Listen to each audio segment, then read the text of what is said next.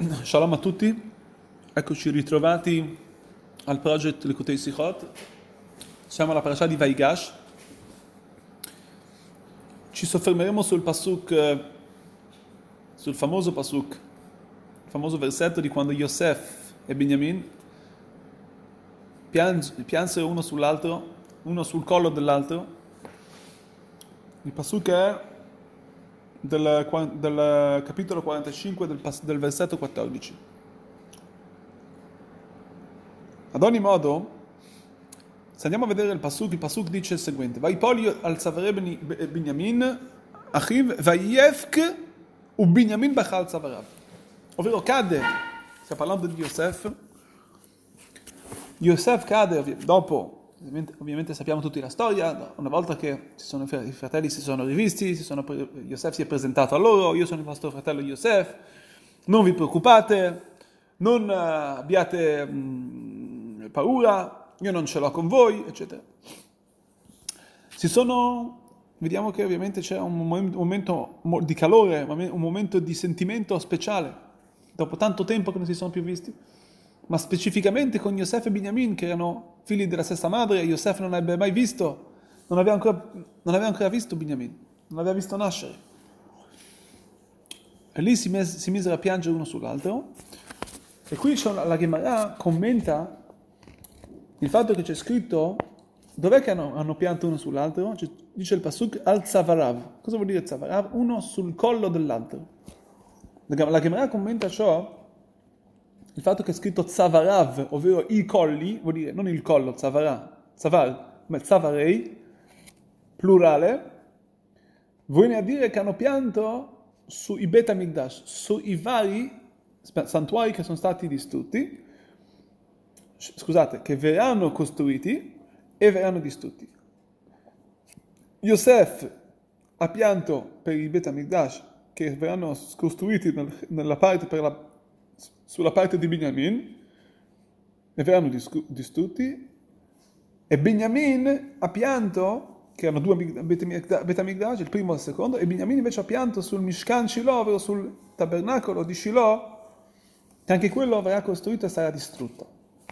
E qui il Rebbe, mi sono dimenticato a dire che parliamo comunque, questo è, il primo, è la prima sikha, il primo argomento del, decimo volume sempre. Vediamo che il Rebbe dà una bellissima spiegazione, qualcosa di fenomenale su, questo, su tutto questo concetto, questo argomento, portando, il, eh, portando la- la- un midrash prima delle Gemarot. Vediamo che il, questo collo, questo collo rappresenta, è paragonato al Bet Amigdash. Da dove lo sappiamo? Cosa ha a che fare il collo col Bet Amigdash? Allora, questo lo sappiamo dal, da un pasuk di Shira Shirim. C'è scritto che Migdal David Zavarecha. Come la torre di David è il tuo collo. Qual è la torre di David? Il Bet Amigdash.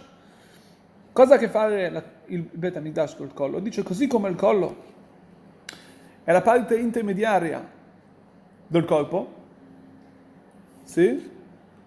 Così anche il Bet, il Bet Amigdash. Dice il Pasuk, Mazzavar ze natum begovo shel adam, kach Bet Amigdash natum begovo shel olam. Così come il collo è, sta- è nella parte più alta del- del- del- dell'uomo, così anche il Bet Amigdash. Ma la cosa strana, nella- nella- c'è scritto anche nella, nella Gemara, Uben ktefav shachen. Cosa vuol dire Ben Tefav Shachen? C'è scritto che è Namuch 23 ama, era basso 23 amot. Sono una cosa come eh, 22, eh, 12, ama, eh, 11, ama, 11 metri e mezzo, sono 12 metri e mezzo. Che Tsevarosh Aladam, così come il collo persona, dell'uomo, che è un pochino più basso della testa. E qui Proprio il Rabbi chiede varie domande. Cosa ci viene a dire ciò? Cosa ha a che fare, cos'è questa, questa comparazione del Bet Amigdash al collo? E proprio il fatto che il Bet Amigdash è alto ma non così alto. Addirittura usa il linguaggio Namuch, che aveva, era di una, era- era- aveva una, una statura un po' più bassa. cosa ci viene a insegnare tutti questi... co- cos'è il Betamidash avrebbe dovuto essere la parte più alta del mondo. Noi sappiamo che, come dicevamo prima, il collo è una parte inter- intermediaria della persona, è quello che collega la testa alla parte del corpo, all'altra parte del corpo. Dalla, pe- dalla testa tutto il, nostro, inter- tutto il, nostro, intelletto viene portato, viene eh, distribuito tramite il collo. Il collo è quello che porta eh, il, addirittura la nostra intellettualità, addirittura al cuore. Quindi tutti vediamo varie cose, la, tutti i nostri arti ricevono dal, dalla, dalla, testa e tutti vengono seguiti, tutti vengono diretti dalla testa. Quindi cos'ha, cos'ha di speciale quindi però il collo? Oh, allora il collo, come abbiamo detto prima, ha uno specifico, una specifica, uno specifico compito. Qual è il compito? Di portare il, come dicevamo prima, la intellettualità al corpo, perché senza il collo non può arrivare. Quindi, quindi sarebbe forse anche una, parte, una, delle parti più importanti. Così anche il Betamigdash. Il Betamigdash, essendo, se fosse stato così alto, Cos'è il compito del Betamigdash? Il compito del Betamigdash cosa, cosa era, portava la Shekhinah, la presenza di Hashem, in questo mondo.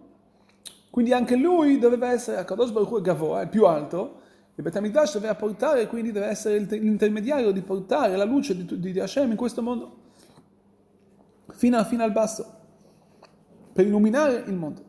E questo era tramite, come, come detto prima, la parte intermediaria. Così anche il Beta Mikdash di ognuno di noi. Noi sappiamo che noi siamo, ognuno di noi è un piccolo Beta Mikdash.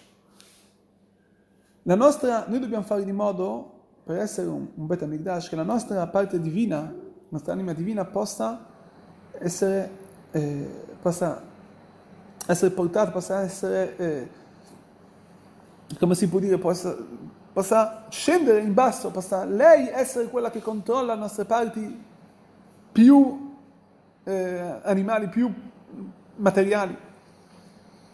Questo è l'unico modo che noi possiamo essere, trasformare il nostro corpo in un, beta, in un. A questo punto capiamo, capiamo questo bellissimo questo perush, come mai Yosef è caduto nel, a piangere nel collo di Binyamin e Binyamin nel suo collo. A prima vista devi chiedere, ma perché non hanno pianto ognuno nel suo collo? Devono piangere uno sull'altro? E piangere avrebbe dovuto piangere nella testa, perché nel collo? Ma qui vediamo che la parte più importante del popolo ebraico, come c'è scritto a Nilo Nivreti e la Leshameshet Koni, ovvero io non sono stato creato se non che per, lav- per servire Hashem, per portare, fare qui in questo mondo una dimora per Hashem. E questo tramite il mio lavoro in questo mondo.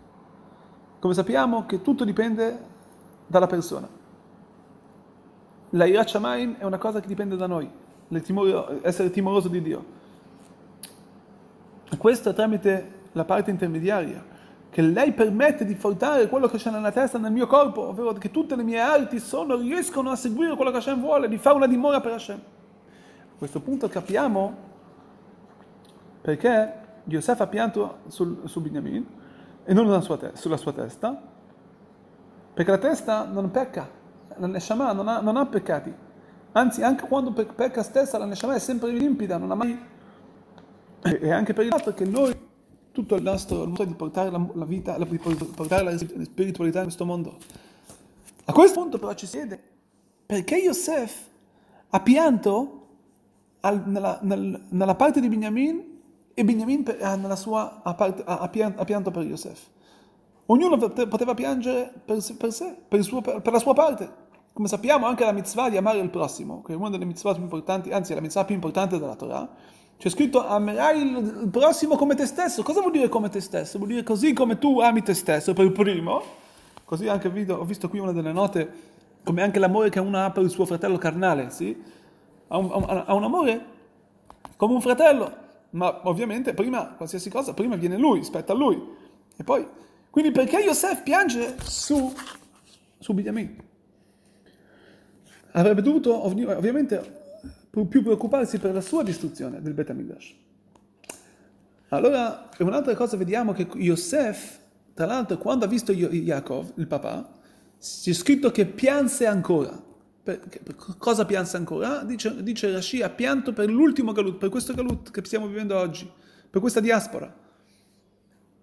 Invece io, Yaakov, c'è scritto che lui leggeva lo Shema. Così, così vuol dire c'è scritto Yosef leggeva lo Shema. La domanda che chiede lo Zohar, Yosef dopo così tanti anni che non vede, che non vede il suo figlio, Yaakov dopo tanti anni che non vede il suo figlio Yosef, non neanche lo abbracciò, neanche lo baciò.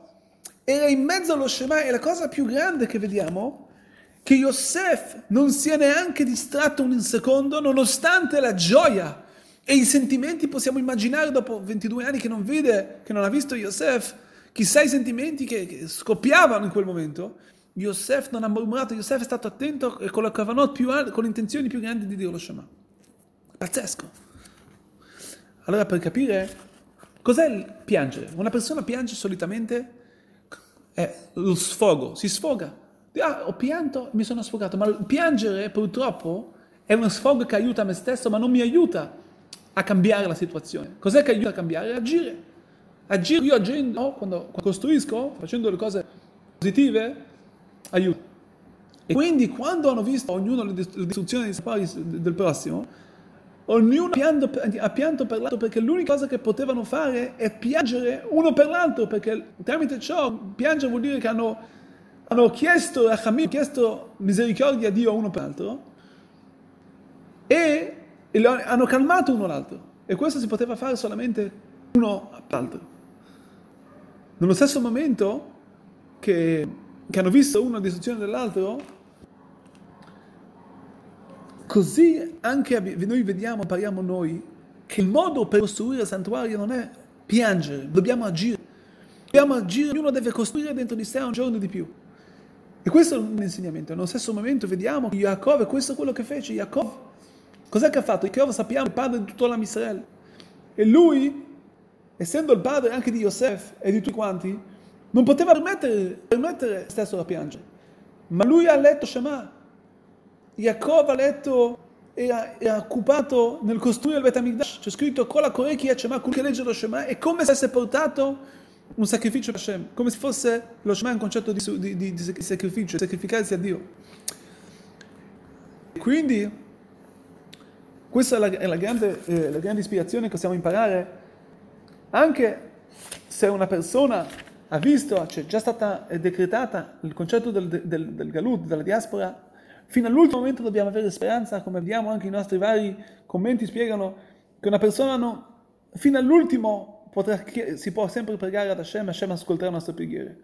E ogni generazione che il Bet HaMikdash non è stato, non è stato costruito è come se fosse stato distrutto nella sua generazione.